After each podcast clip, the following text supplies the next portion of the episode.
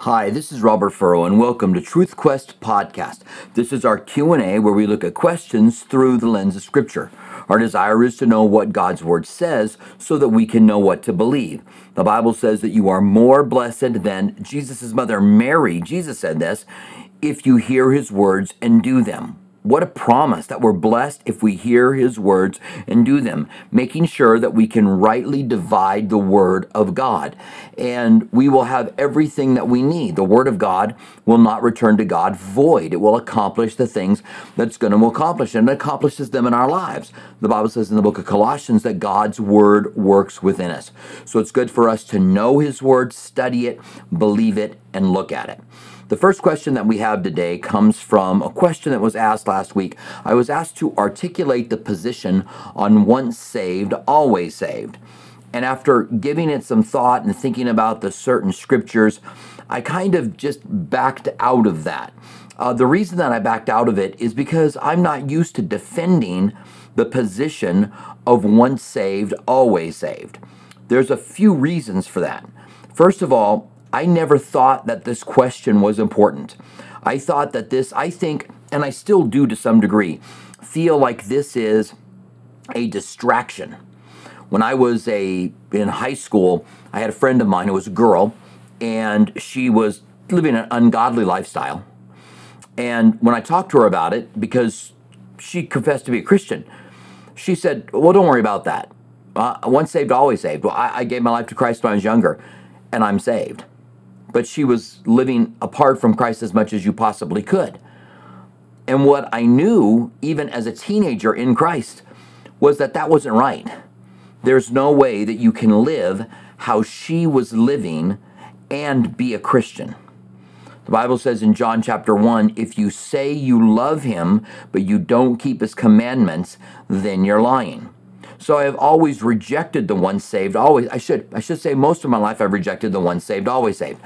And then once I started looking into Calvinism and realized that Calvinism is so far out there that they believe that God unilaterally chose someone before the foundations of the world to be lost and that person can't be saved, unilaterally chose somebody to be saved that can't be lost. So when Reformed or or uh, or charismatic or um, or uh, Calvinistic says once saved, always saved, they mean something different than what I mean. What they mean is that person was saved by God, chosen by God for the foundations of the world. Well, we've shown here on this program quite often that what those passages mean, like Romans 9 and Ephesians 1, is those that have faith are the ones God's chosen before the foundations of the world. He made the decisions that those who, who would believe, like Abraham did, they would be saved it's not unilaterally choosing someone before or after. So, to a Calvinist, to um, to uh, someone who is reformed, once saved, always saved. You were saved before you were even created, and you're always saved. Now, how can you think you're going to lose your salvation? So that's completely a different definition than how we work with it today. And so, what I've always believed is a couple of things. Number one, that the argument doesn't matter because you've got once saved, always saved, and you've got people who believe you can leave your salvation. Nobody believes you can lose it, but you can leave your salvation. And here's a person who walked with Christ for a while. And then they decided, I hate God. I don't want to have anything to do with him. I don't want to follow him anymore. And he leaves Christianity. And he is now living in the world, ungodly, has a hatred for God, for the things of God, despises the things of God I used the example of a Satan worshiper in the past. No one is going to say that guy saved. The once saved, always saved people are going to go, he had a false salvation. I'm talking about a Calvinist. Going to say he had a false salvation. He was never chosen from before the foundations of the world. It looked like he was saved, but his true colors were eventually revealed. The person who believes that you can get saved and then never lose your salvation are going to go, that guy was never saved. Because if he was ever saved, he wouldn't have gone out from us. And the person who believes that you can leave your salvation is going to say he was genuinely saved. He better be careful because uh, he is he is now an apostate and he's left Christ. And so the argument doesn't mean anything. You, we want to argue once saved, always saved, but you got a guy who's walking away from Christ, who has walked away from Christ, who's apostatized, and nobody says he's saved. So that's why I've never got into defending the once saved, always saved, or even the you could lose your salvation. So I took some time to look up some verses that I want to show you on this issue. And here's what I say about the issue I'm not settled on it. I, I don't know. I read passages, especially out of Galatians, where it talks about those that were in Christ who have now are in danger of, of not following Christ, leaving Christ. And I know the arguments. The arguments are that they're they're in danger of leaving true salvation, but they're still saved, even though they're trying to work for their salvation now. That's the argument that the one saved, always saved gives. Um, and I'm not sure that argument works. I just find myself wanting to be honest with the scriptures and seeing some passages that are very strong towards you're sealed by the Holy Spirit, which is what I'm going to read you. And then seeing some other passages that challenge us as to whether or not somebody um, might not be able to leave their salvation. Now, this is the way that I believed for years. I believe that when you were saved, you were sealed by the Holy Spirit. It was very difficult for you to leave your salvation, but it was possible. And if you did, he was going to come after you. So it was very difficult to stay away, but it was possible to stay away. And that once you stayed away, Hebrews 6, it's impossible to renew you to repentance. You crossed a line where it's now impossible to renew you to repentance. That's what I used to believe. Uh, today, I go, I don't know. I teach the word as it stands, and I see that the Bible teaches a perseverance, but I also see that the Bible tells us we must endure to the end to be saved. Let me show you a few verses, and I'll show you what I mean. So here we have 1 Timothy, uh, uh, 2 Timothy 1 7. Uh, for God has not given us a spirit of fear. Oh, wait a minute. I'm in the I'm in the wrong, wrong thing here. Let me get over here. All right, here we go. So um, so here we go. It says um, in John 5 24, Most assuredly I say to you, Jesus speaking, He who hears my words believes in him who sent me and has everlasting life and shall not come into judgment. But he possesses, but he has passed from death unto life. So if you hear his words and believe in him, then you've passed from death to life and you shall not come into judgment. It seems like that's a pretty permanent position, right? We see the same thing in Ephesians 1 13 and 14. In him you also trusted, after you heard the word of truth. So again, it doesn't say unilaterally before the beginning of the world, but since you heard the word of truth. The gospel of your salvation, in whom, having believed, you were sealed with the Holy Spirit of promise. Now, what does that sealing mean? It goes on to say, who is the guarantee of our inheritance. So if I have been sealed by the Holy Spirit, now I have this, I've been guaranteed of the inheritance, which means I'm going to make it until the redemptions of the purchased possession to the praises of his glory. Let me give you another one. This is John 10 28. And I give them eternal life, and they shall never perish, neither shall anyone snatch them out of my hand. J- Jesus speaking, John 10 28. And the argument here is a philosophical argument more than a biblical argument. What does it mean? And I give them eternal life and they will never perish. Once you have eternal life, can he ever take it away from you? And if he did, you never had it. So if he if he gave if if John 3:16 is true, for God so loved the world he gave his only begotten son that whoever believes in him would not perish but have everlasting life, then if you have everlasting life and then you don't have it, you never had it, so that verse could never be true. The same. All right? Now, th- that's just a sampling of the kind of passages that you find. And there are a lot more of them. And um, this question was asked, by the way, by Psychman, who I see here today. Um, so if I were going to make a case for once saved, always saved, I would use these verses and others as well. But there are verses like this. This is 2 Peter 2 20 and 22. And these are what give me pause and tell me that even though I lean towards once saved, always saved, I'm unsettled on the position. And I think that's okay because we're not talking about we're not talking about a salvation issue here. If you believe someone can rarely but possibly lose their or leave their salvation, doesn't mean you're not a Christian. If you believe that someone could ever lose their salvation, doesn't mean you're not a Christian. So it's okay to be unsettled on certain ones. But look at what this says. For if after having escaped the pollution of the world through the knowledge of the Lord and Savior Jesus Christ. So they escaped the pollution of the world through the knowledge of the Lord and Savior. Lord, they surrendered their lives to Him. Savior, He saved them. They are again entangled and overcome. The latter is worse than the beginning. For it would have been better for them not to have known the way of righteousness than knowing it. Now they knew the way of righteousness and don't know it, to turn from the holy commandment delivered to men. But it has happened to them according to the true proverb a dog returns to his own vomit, and the sow, um, having been washed, to her wallow in the mire. Now, the argument goes that this person wasn't really saved, that they had the knowledge of the Lord and Savior, that they had, um, for it would have been better for them to never have known the way of righteousness. They knew the way of righteousness, but they didn't know it, like really know it. Um, however, I find those arguments weak. And when you start going back to the Greek and asking, what does it mean to know the way of righteousness? You start to go, well, it means to know.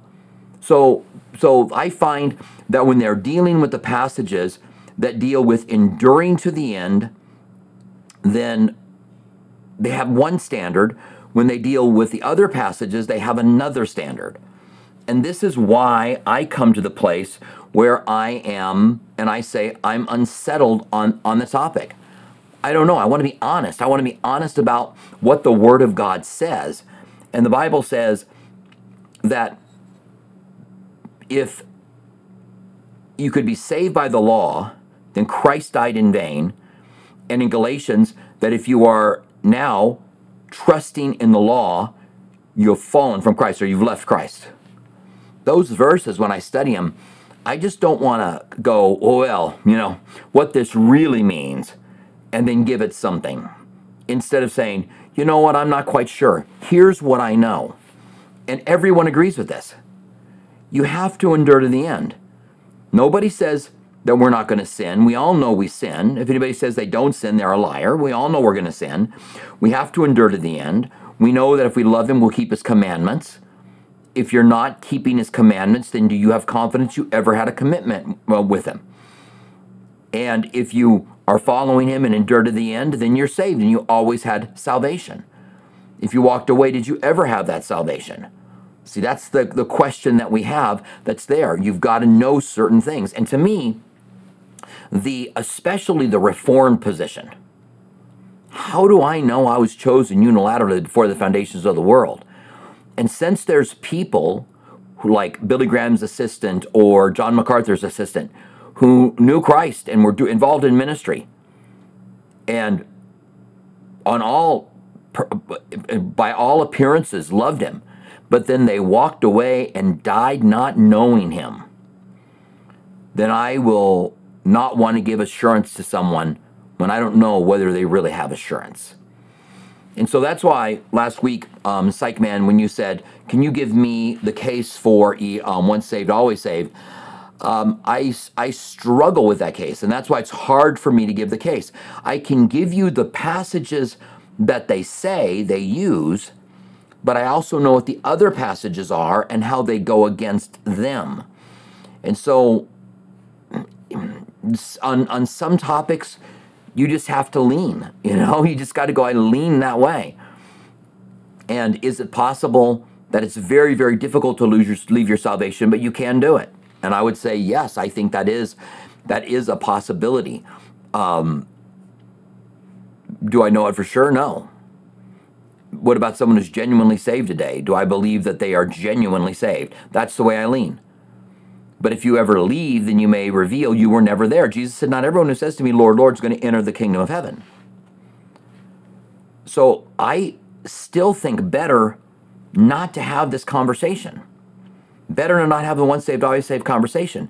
Just say, walk with Jesus, stay close to him, love him, serve him, and follow him. That's what we want to do. All right. So um, we have a question from Paul McGuire. And thank you, uh, Psych Man, for asking that question last week, by the way. Paul says, Is there a remote possibility that annihilationism can be true? When Jesus says, Repent or perish, what exactly does Jesus mean to perish? Um, yeah, thanks, Paul. Um, so here's, I think that a lot of people have hell wrong. I um, I've I've read a handful of books on hell. I've read Bart Ehrman's Heaven and Hell, and I find that people never bring up what you're bringing up here and other passages as well. The Bible says, "Wide is the way that leads to destruction, and few and many there are that find it. Narrow is the way that leads to life, and few there are that find it." So destruction. For God so loved the world, he gave his only begotten Son, that whoever believed in him would not perish, but have everlasting life.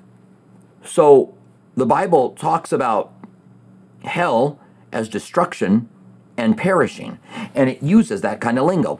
And then the Bible talks about the fire never going out and the, the worm never dying and the smoke of their torment going up forever and ever. And to some are given eternal life, and to some are given eternal contempt. So one of them has to be an analogy the fire or the worm, or the perishing or the destroying, or both of them. Jesus also, you told a parable where the person in hell, some received few stripes and some received many. And he talked about it being more tolerable for Sodom and Gomorrah than for Capernaum and Chorazin, or Chorazin, two cities where he did his ministry at. So when I look and when I put all of those together, I go, your description of hell, that it is a place where whoever goes there is going to have their skin flayed off of them forever and ever, is going to be burned with blisters and boils on their skin forever and ever. I, I, I, I think that you're looking back at the Greek god Hades. I think you're looking back at the Dark Ages Dante and you're not looking at what the Bible has to say about hell. And and this is the long, you know, I've, I've long promised that I want to do a teaching on hell, and we're getting closer and closer. The that which has made me always back away from annihilationism is that the Jehovah Witnesses believe in annihilationism. And generally, I don't want to believe what the Jehovah Witnesses believe. Um, however, since then, I found that there are some solid, good teachers that believe in annihilationism. I'm not saying that I do, but um, Dr. Michael Brown believes in annihilationism.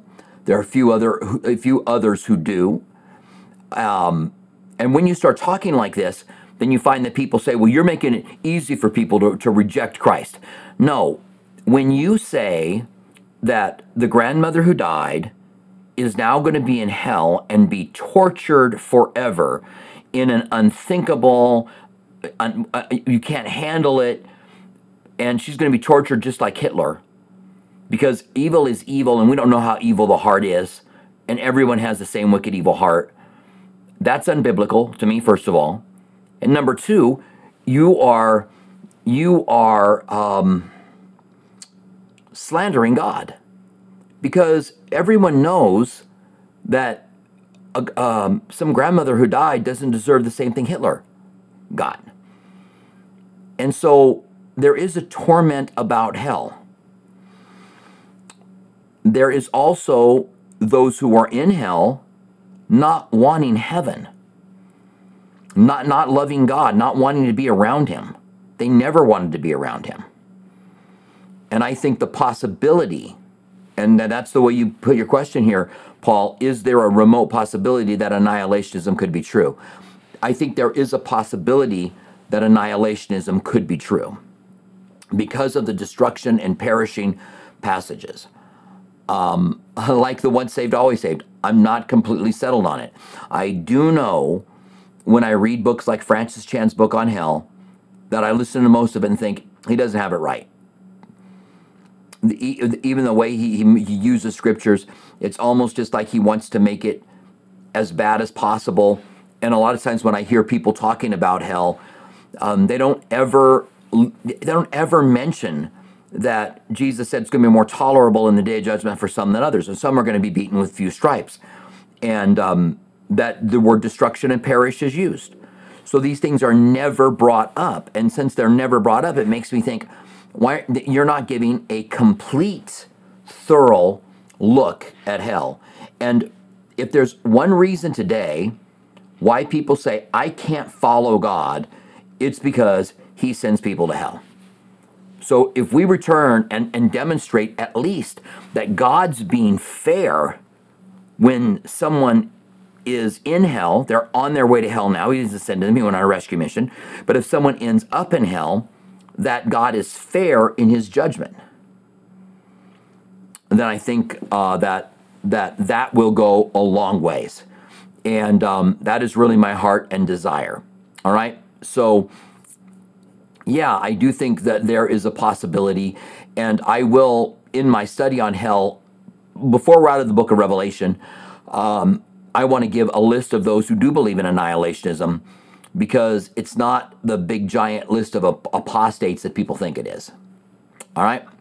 So thank you very much uh, for your question. I do appreciate that. We have a question here from Jari. Jari, good to see you. Jari says, if someone is struggling with the same sin over and over again, are they saved who practice sin um, over again? Are they saved, he who practices sin? Also, is hell literal fire, or can you feel pain without a physical body? Okay, so a couple of things, Jari. Uh, first of all, um, remember they're resurrected. Okay, so at the end of the millennium, there's a second death. And everyone is resurrected and stands before the great white judgment throne, and the books are opened. So they do have a literal body. We think about them now in a place of torment, and if Jesus' parable of the rich man and Lazarus was a real place, then there's people who are in torment. Were the flames of fire literal or not? We don't know. Torment is different than torture. Okay? So if there's a person who was there in torment, because they don't have a body now and they're, they're whole withholding judgment, they will have a body one day. So now your first question is if someone's struggling with the same sin over and over again, are they the one who practices sin? It depends. Okay? So we know that it says in, in Galatians that the lusts of the flesh are evident, which are these. And then it gives a list. In fact, let me just see if I can go ahead and take a moment to find these. I think it might be beneficial to look over this list because it might be really easy for us to go, well, I don't ever walk in the lust of the flesh. But when you read this list, it's like, huh, well, I'm not so sure you don't. What is it, Galatians 5? Let me go there. Galatians 5. I think here we have the lust of the flesh. Oops, we have the lust of the flesh and the, the pride of life that are mentioned. Let me see here. Love fulfills the law. Mm, walking in the spirit. I think we're getting there. Um, no. Is it? It's not six, is it? It's not four. I don't think. I just taught Galatians just not that long ago. You think I'd remember exactly where this passage is. Um, let's see. All right, let me just quote it to you because I don't want to take any more time to try to find this. Um, Okay, so it says, the lusts of the flesh are evident, which are these. And the first four that it lists are sexual sins. And then it talks about heresies and covetousness and um, lying. And it just gives this list of sins that everybody would do. And again, I, I, wish I could really find this because it becomes very evident once you look at it that no one's got a foot to stand on to say, I don't struggle with these things anymore at all. But um, Um, yeah, so it's it's not four, is it? Let's let me take a really quick look on on, on verse four because I want I I really want to take a look at it. I don't think it is. It must be five. How come I can't find it in here?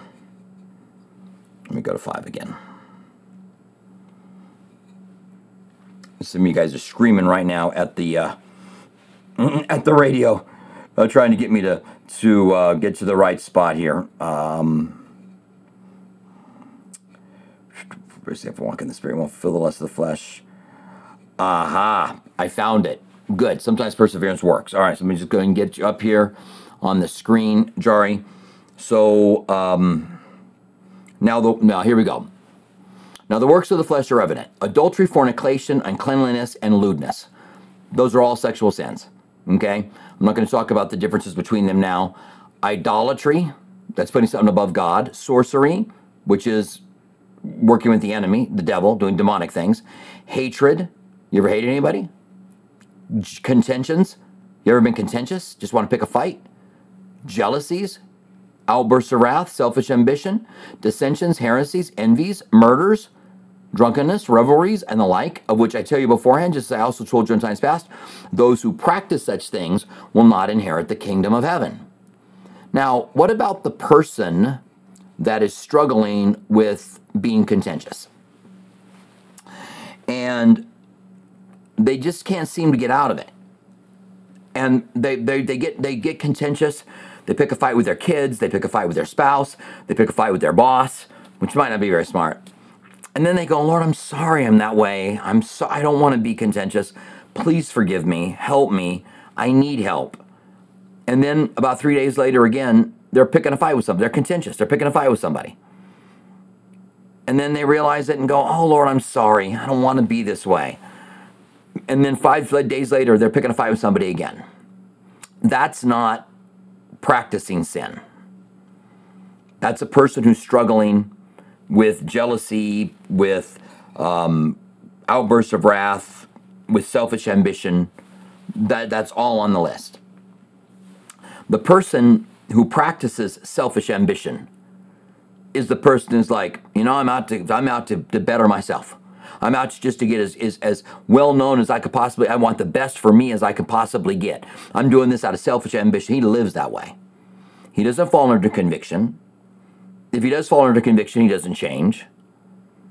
And those who practice such things will not inherit the kingdom of God. You're not going to be living that way if indeed you're a real Christian. And so if you have a sin um, like um, like uh, revelries, which is just picking fights, and it's just something that you do, or or heresies, right, or envy, and you don't want to repent from it. You're like, you know what? I'm fine. I'll, I'm, I'm okay. I understand that's a sin, but I'm okay. I got it. I'm, I love Jesus, and that's fine. Well, you don't really have a problem because you're practicing sin. So, for example, when a uh, a gal came to me and told me that there was a gal that went to our church she divorced her husband. She had a boyfriend. She was living with him. And um, we had told her she can't come back to the church. She saw me at Chipotle. She came up to the table to sit down and talk to me. When she sits down and talks to me, first thing she says is, I want you to know I'm spiritual. And I said, okay. And she said, the reason I can live with my boyfriend is because it's love and it's never wrong to walk in love. Now, you're talking very progressive Christianity right now. You're talking very the New Age movement. You're talking um, that's this is this is non-believer talking, right? Um, I'm living with my boyfriend, but that's real love, and love can't be wrong. And when I say to her, "You are practicing sin, and those who practice sin cannot inherit the kingdom of heaven." And and we come back to the once saved, always saved question to some degree here too at this one, but I mean, either the scriptures are true or they aren't. But that's the person who's practicing sin. It's the person who absolutely will not repent from what they're doing. They don't want to repent. But the person who hears from God, who repents, and then falls back and then repents and falls back into it, the Samson kind of character is still a saved individual. So let's go to your question, Jari. If someone is struggling with the same sin over and over again, are they saved, those who practice sin? also is hell literal fire, or can you feel pain without a physical body? And I like how you just kind of slip in two questions there, Jari. Um, so, uh, a literal fire. I'm I'm going to lean towards not a literal fire. Well, you can't have a literal worm never dying in a literal fire. So they got the fire has to be not literal. The worm has to be not literal. Um, You've got also destruction and perish, as I said there. So you've got contradicting literal words that you've got to somehow be able to deal with.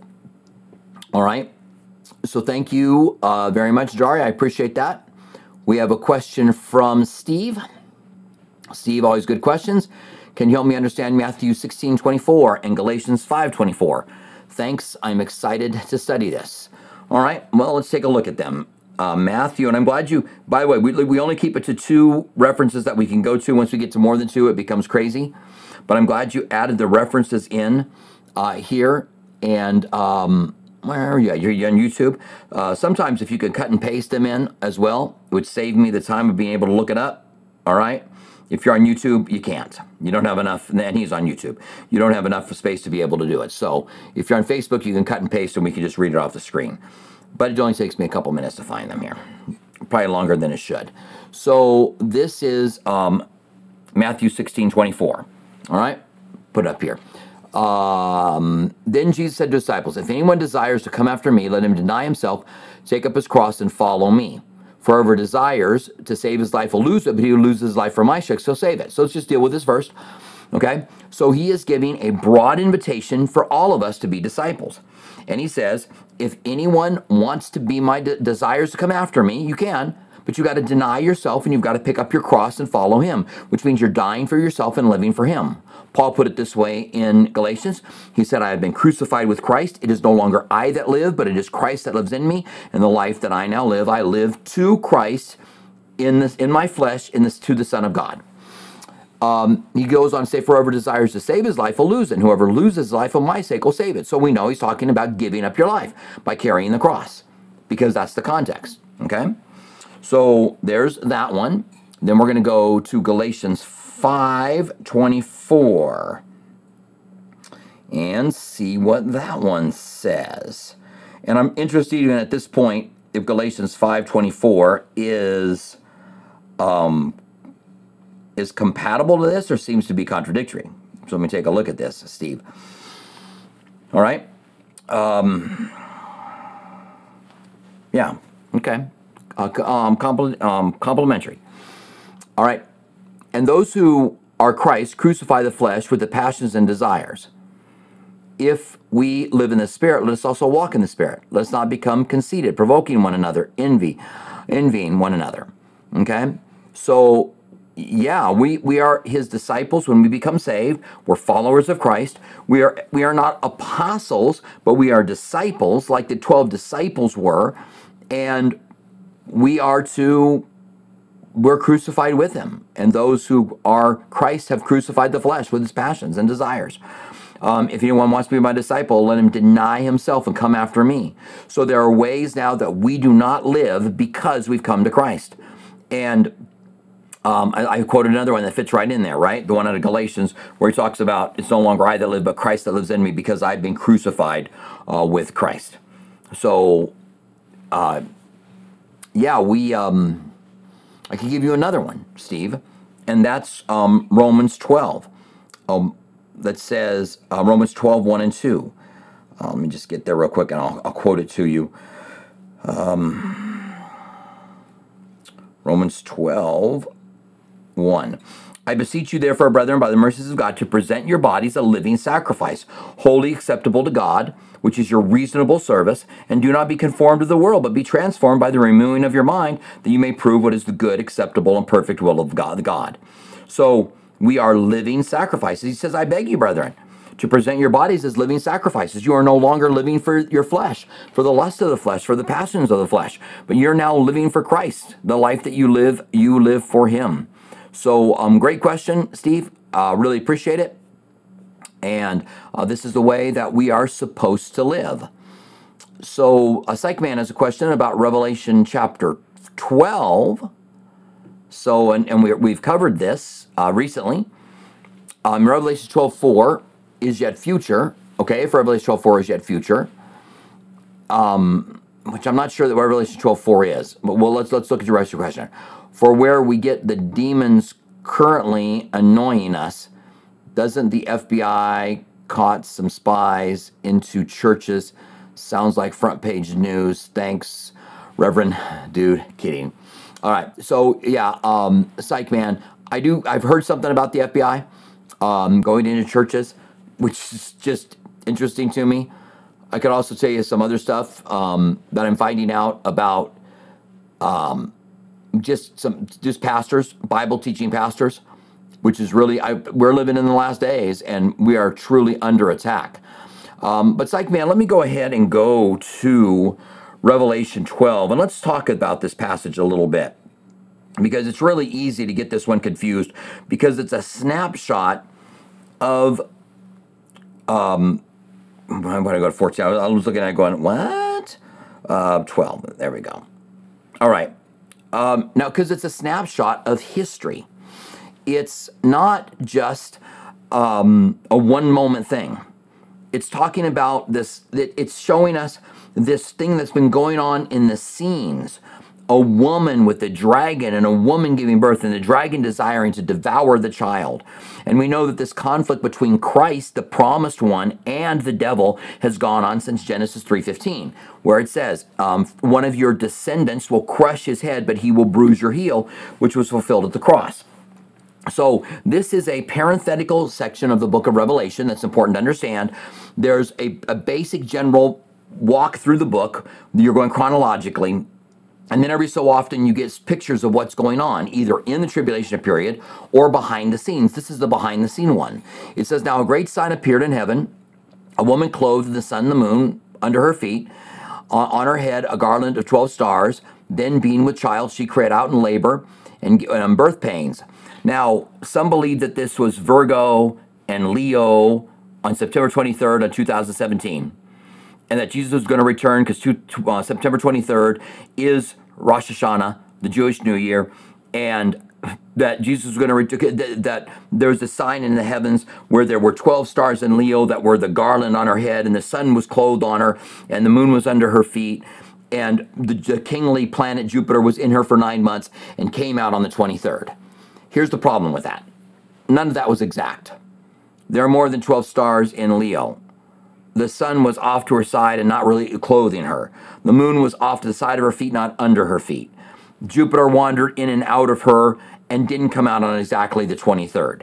So, a lot of times people can give you details like something is true, and then you find out later on they're kind of fudging the details to make them look better.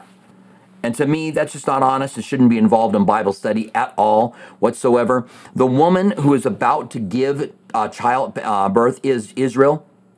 The child that she's going to give is Christ. I realize that Catholics, um, Greek Orthodox, other religions like that often have pictures or icons of Mary with 12 stars and and the sun and the moon and, and all of that and the child. Um, but this is not Mary because this this woman is going to be hid in the wilderness for three and a half years, which is obviously Israel. And another sign appeared in the heavens, a fiery red dragon, having seven heads and ten horns and seven diadems on his head. His tail drew a third of the stars from heaven, such as talking about, and threw them to the earth. And the dragon stood before the woman who was ready to give birth to the child to devour the child. So, standing before the child who was born to devour the child was in the past. The third falling from heavens was way in the past, before the foundations of the world, I believe. Although some believe Satan fell after the foundation, after our world was created. It says she bore a male child who was to rule the nation with a rod of iron. That's Christ. And her child was caught up to God in his throne. So this is all happening very quickly. She's pregnant. This this woman is this child. The, the dragon stands before the woman. We know the dragon is Satan himself. It says, then the woman fled into the wilderness where she has a place prepared for her that they should uh, feed her for 1,260 days. And war broke out in heaven. Michael and his angels fought against the dragon and his angels, and they fought. Um, but they did not prevail, nor was there found a place in heaven for them any longer. That's yet in the future where he is thrown out of heaven and hasn't got access. Right now, he has access. The accuser of the brethren day and night. It's going to go on to say in this passage. And in Job, we know that Satan could go to God and, and God could say, Where have you been? I've been down on the earth, going back and forth on the earth. Have you considered my servant Job? So, this is all a backdrop of the spiritual battle that's going behind, going on behind the scenes. So when we take a look at it, we think, um, yeah, we think, you know, wow, this just looks like it was a one time moment. But when you look at it, it's the battle of, it's the promise, the, uh, the promises, the, the work of the ministry, the life, the death, of the return of Jesus, all seen in chapter 12. The, the spiritual battle between Satan Ezekiel 28 and Isaiah 14 and Jesus as well. All right.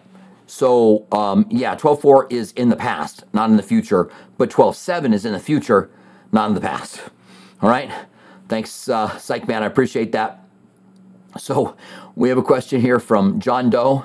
Um, different kind of Doe. Dow, is that it? John Dow, maybe? Um, question One of the commandments says to honor your father and mother. Am I wrong if I respect or honor my father because of his past and current behaviors or actions? Oh, if I don't respect or honor my father. well, I would want a couple of questions here from you, um, John. Um, obviously, there can be a parent who a child is not supposed to respect. If the parent is just a monster and hurts them, and respecting them causes all kinds of problems for them. I'm going to assume you're an adult, John, and that you're having trouble with your with respecting and honoring him because of who and the kind of things your dad has done. Um, you can still honor him for being your father, but not respect him for his current behaviors and actions. Okay? So there is a way in which you want to give him honor for being your father, but also you don't expect that you would have to um, do what he says or that you have to uh, agree or approve of the things that he's doing and believing. Okay? Um, all right, so I, I do appreciate that. So we have a follow up question from John. John says, um, or am I in a weird way hoping, help um, honoring him by not being like him and bettering myself? Um, all right, since we're looking at things through the lens of Scripture, I'm going to say that's not what the Bible means by honor. So when, when the Bible says honoring him, it means you honor him. Now, the Bible also says give honor where honor's due. Maybe your father hasn't done anything to be honored for. I would look for areas to be able to honor him and not accept current behavior that is ungodly or not honorable. That's what I would do. Uh, this question here sounds a little bit new agey to me. Or this, yeah, the follow up a little new agey, John. Um, honoring him by not being like him and bettering myself. Um, you have a relationship with your heavenly Father, and you want to live your life for Him. And uh, if you've never given your life to Christ, the Bible says, "As many as receive Him, He he causes them to become children of God who believe in his name. This means you invite him in and you receive him and you believe in him. D- despite the fact that people like Voddie Baucham say that receiving Christ as your Savior is unbiblical. I just heard him say this. It's unbiblical to say receive Jesus as your Savior. I'm like, where? When you, get, you know, I, I like Voddie Baucham. Uh, I don't agree with his reformed position. But for him to say that receiving Christ is unbiblical. Yeah, you know, I, I think it probably comes back to, and this is a sidetrack, a little side trail here. It comes back to the fact of them believing that no one really has a decision. You can't make a decision to receive Christ. You're either chosen or not before the foundations of the world. All right? So I don't know how I got off on that. Um, but no, I don't think you're honoring him by bettering yourself. I think you better yourself because you're in Christ as his child and you receive Christ. There you go. That's why I got into it. If you've never given your life to Christ, then you live for Christ, and that's the way that you really um, satisfied Him, God. Okay, and you give honor where honor's due. Where your father's honorable, honor him for that. Where he's honorable, then no, you can't honor him because if he, there's not honorable, and if there's nothing to honor as a father, then if you can honestly say there's absolutely nothing to honor then I say that you just take that to, to God and say, Lord, I'm trying. Help me to see something honorable if I'm doing something wrong. Okay? So we have another question from Rod. Rod, good to see you. Good to have you here. Always good questions, by the way. Um, are our sins more than Christ's sacrifice? then, if not, backsliding after true salvation is forgiven. But if we are truly saved, would we backslide? Yeah, that's the question, right? Um, yeah, I think you can truly backslide if you're if you're if you're truly saved. Um, I think of Peter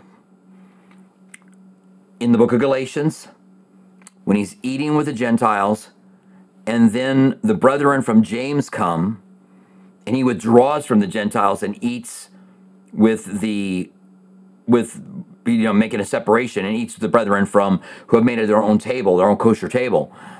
And Peter says, I withstood him to his face because he was wrong. So y- y- yes, you can backslide as a as a as a Christian.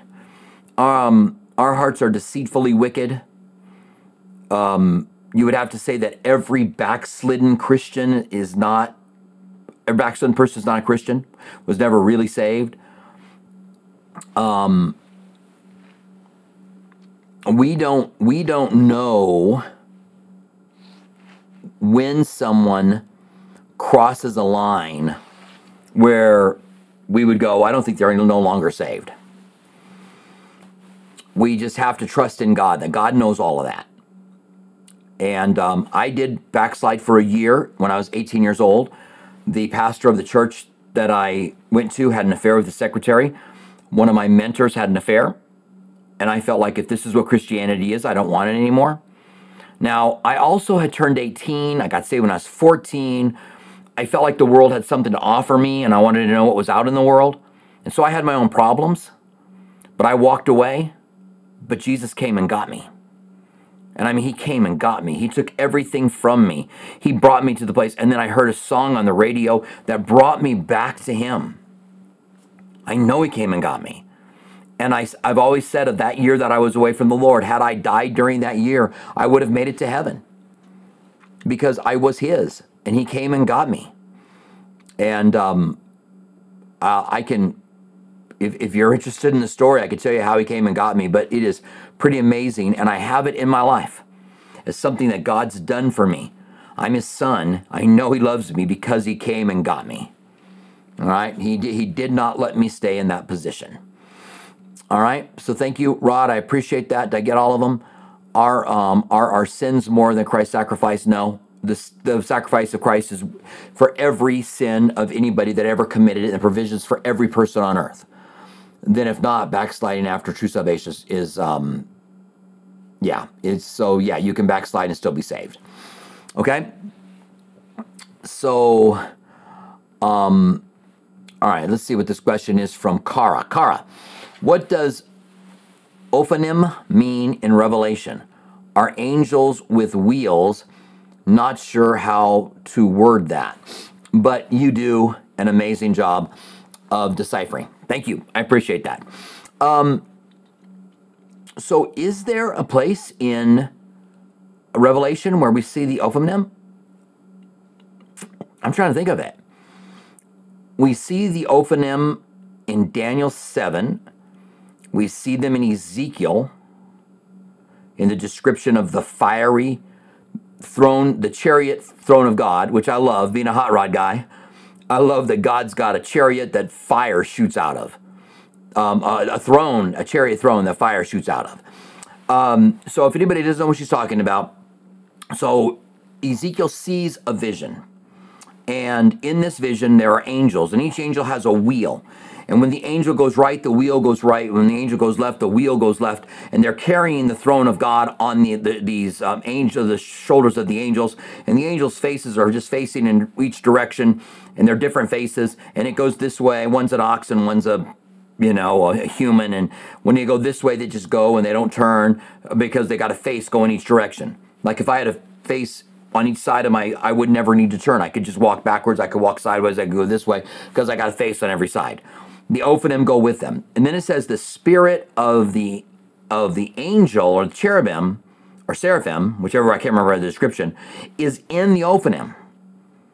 And when the Ophanim touches the ground, when the angel wants it to touch the ground, and it goes where the angel tells them to go. So you can look up the passage in Ezekiel.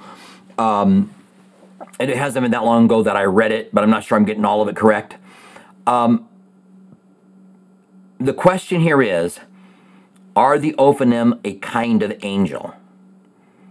They have eyes all around them. They're like wheels, but they have eyes all around them. But the spirit of the cherubim is in the Ophanim. Ophanim. So is the Ophanim another part of the body of the cherubim or, or seraphim? I think it's cherubim that aren't with them, but part of it. And so this you've stumbled onto, Kara, a debate um, as to whether or not Ophanim are angels. We know that we have Michael the archangel. We know we've got chief princes. We know we've got princes. Uh, we know we have cherubim. We have seraphim. Um, do we have Ophanim? That's the question. And um, I'm sorry to give you an I don't know, but I don't know. What I am interested in, though, is if we have the Ophanim in Revelation. So if you have a passage where you find the Ophanim in Revelation, then um, then get it to me. I've just read the, the entire book of Revelation. I can't remember the Ophanim there, and you think I would remember them? Doesn't mean they're not there, by the way. so all right. Um, so um, Vance says thanks. Uh, let's bring this in here. Vance Johnson says thanks uh, for validating what my recovery Bible study here um, at America Rehab Campus in Tucson was about once saved, always saved. 2 Peter 2 20 and 22. Amen. Thanks, Vance. I appreciate it and good to see you. Hope things are going well. All right. So um, we have a question from Nielsen. Uh, Nielsen says, Question. Uh, blessings, Pastor. Thank you. You too. Uh, I got a question about Romans 8, verse 19. Can you elaborate and please read it in context? What does verse 19 mean? Romans 8 19. First of all, I can say that Romans 8 is one of my favorite chapters in the entire Bible from beginning to end. All right, so it's just incredibly awesome. I can hardly wait to get back to uh, the book of Romans. Uh, last time I taught through it, I don't think I did it anywhere near uh, near the justice that it needs. All right, so we're going to Romans 8. I'm going to start in verse 18, Nielsen, uh, to read this in context. I'm going to go and put it up on the screen for you.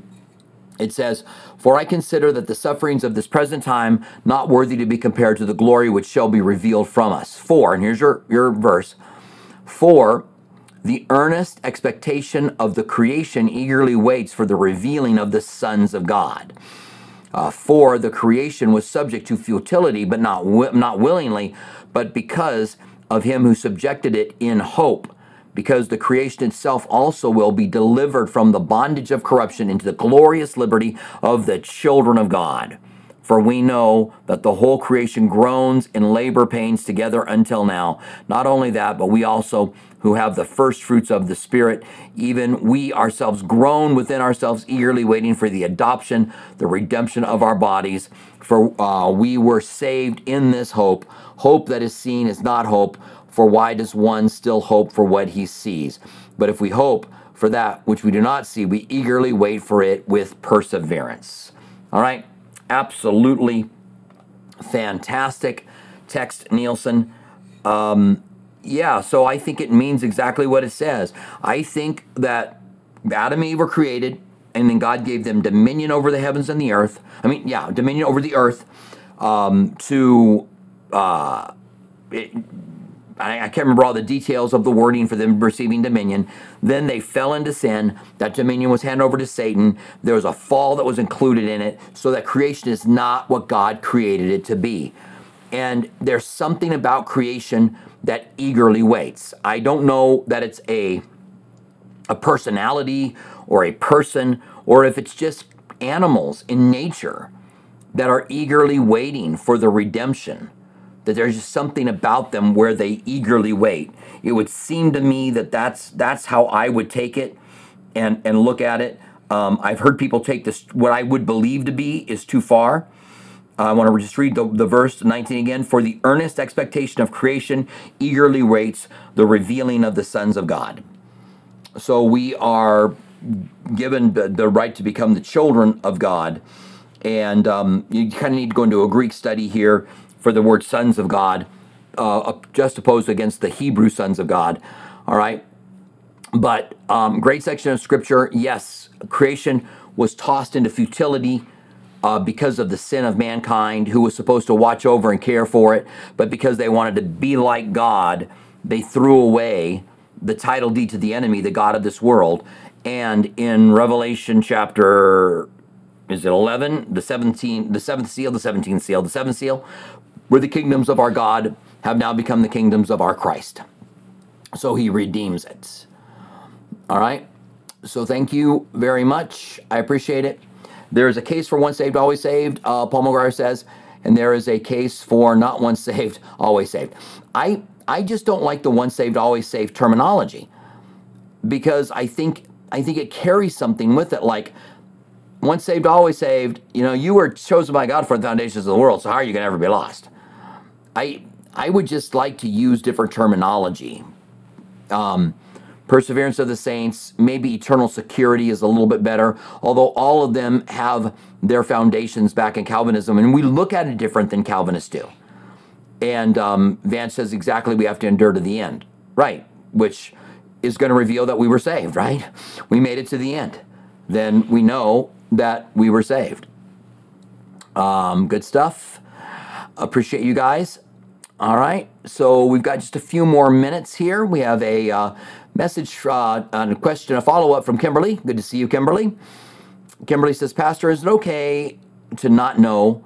Paul said that we look through glasses darkly right now. There's reason God leaves some mysteries as mysteries. Um, yes, Kimberly. Um, good question. It's okay. Yes, I have a lot of things I don't know. If you listen to me very often in my sermons, how often I say, I don't know. I think the know it all is in trouble because they don't know it all. The know it all doesn't know what they don't know. And there's a lot of things I don't know. There's a lot of things I don't think we're, we're meant to know. Uh, the Bible even says the revealed things belong to us, but the secret things belong to God. So there are things that God has revealed to us, and there are things that He hasn't revealed to us. And so, yeah, it's okay to not know. And there's a lot of things I don't know. And like Pastor Chuck taught me, Pastor Chuck used to say, there's a shelf inside my head for further information. Meaning, look, I, I need, I need to know more. I don't know enough right now. Uh, for further information, God will get it to us um, eventually. But, and, and I mean, I, who knows, we'll know everything for sure. Think of all the knowledge in all the world. Think about the way that gravity works and the new uh, um, uh, the, the, new things they're finding through the Webb telescope and all of those things. Um, so yeah, um, Paul says I kind of lean towards we perish once and for all. I think hell may be a time uh, till the end, then perish. Maybe I believe in annihilation. Yeah. Um, let's just. Um, I, I I'm I'm I'm open to that possibly being true. I don't know that I lean towards it. I I just don't have enough questions yet, and um, I'm hoping to be able. So I'm, I'm diving in. I'm, I'm I'm reading books on hell. I'm studying stuff now. I'm diving in because I don't want to talk out of my hat when it comes to it. I want to have biblical information. I want to know where we got certain ideas. Um, why why do we often picture Satan as in control in hell when he's thrown into the lake of fire where he's tormented forever and ever? That looks very much like the Greek god of Hades. So anyway, I, I don't want to just talk out of my hat. I, I really want to be informed, and this is one area that I just feel like people don't dive into. They just kind of got what they've got and say what they say, and if, and to, so a lot of people, this is a this is a litmus test for whether or not you're a Christian. You know, if you believe in in hell being a place of torment forever and ever, and if you think that that your grandma's not going to be tormented forever and ever, you're not a real Christian. And I will go, um, you just got to leave me some room here to be able to, to, to sort this out for myself. Maybe you're right.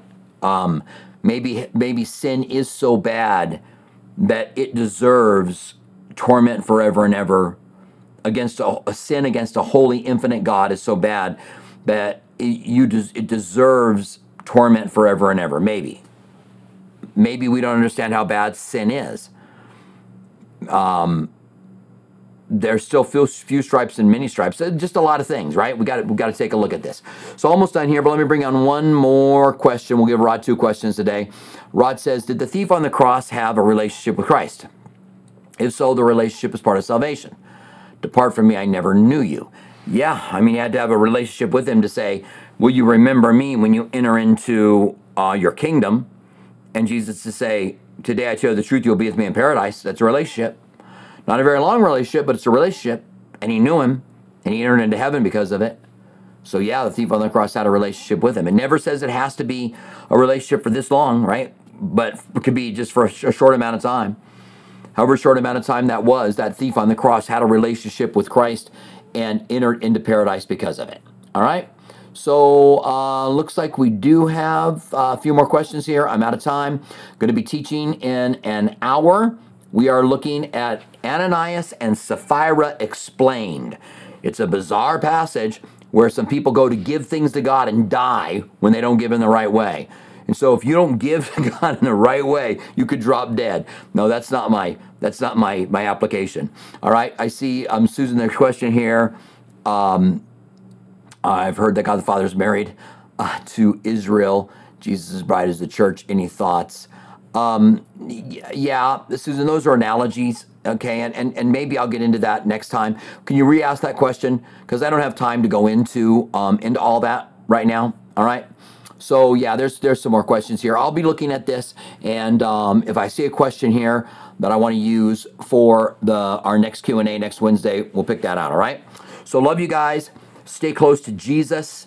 Um, delight in the Lord, and He'll give you the desires of your heart.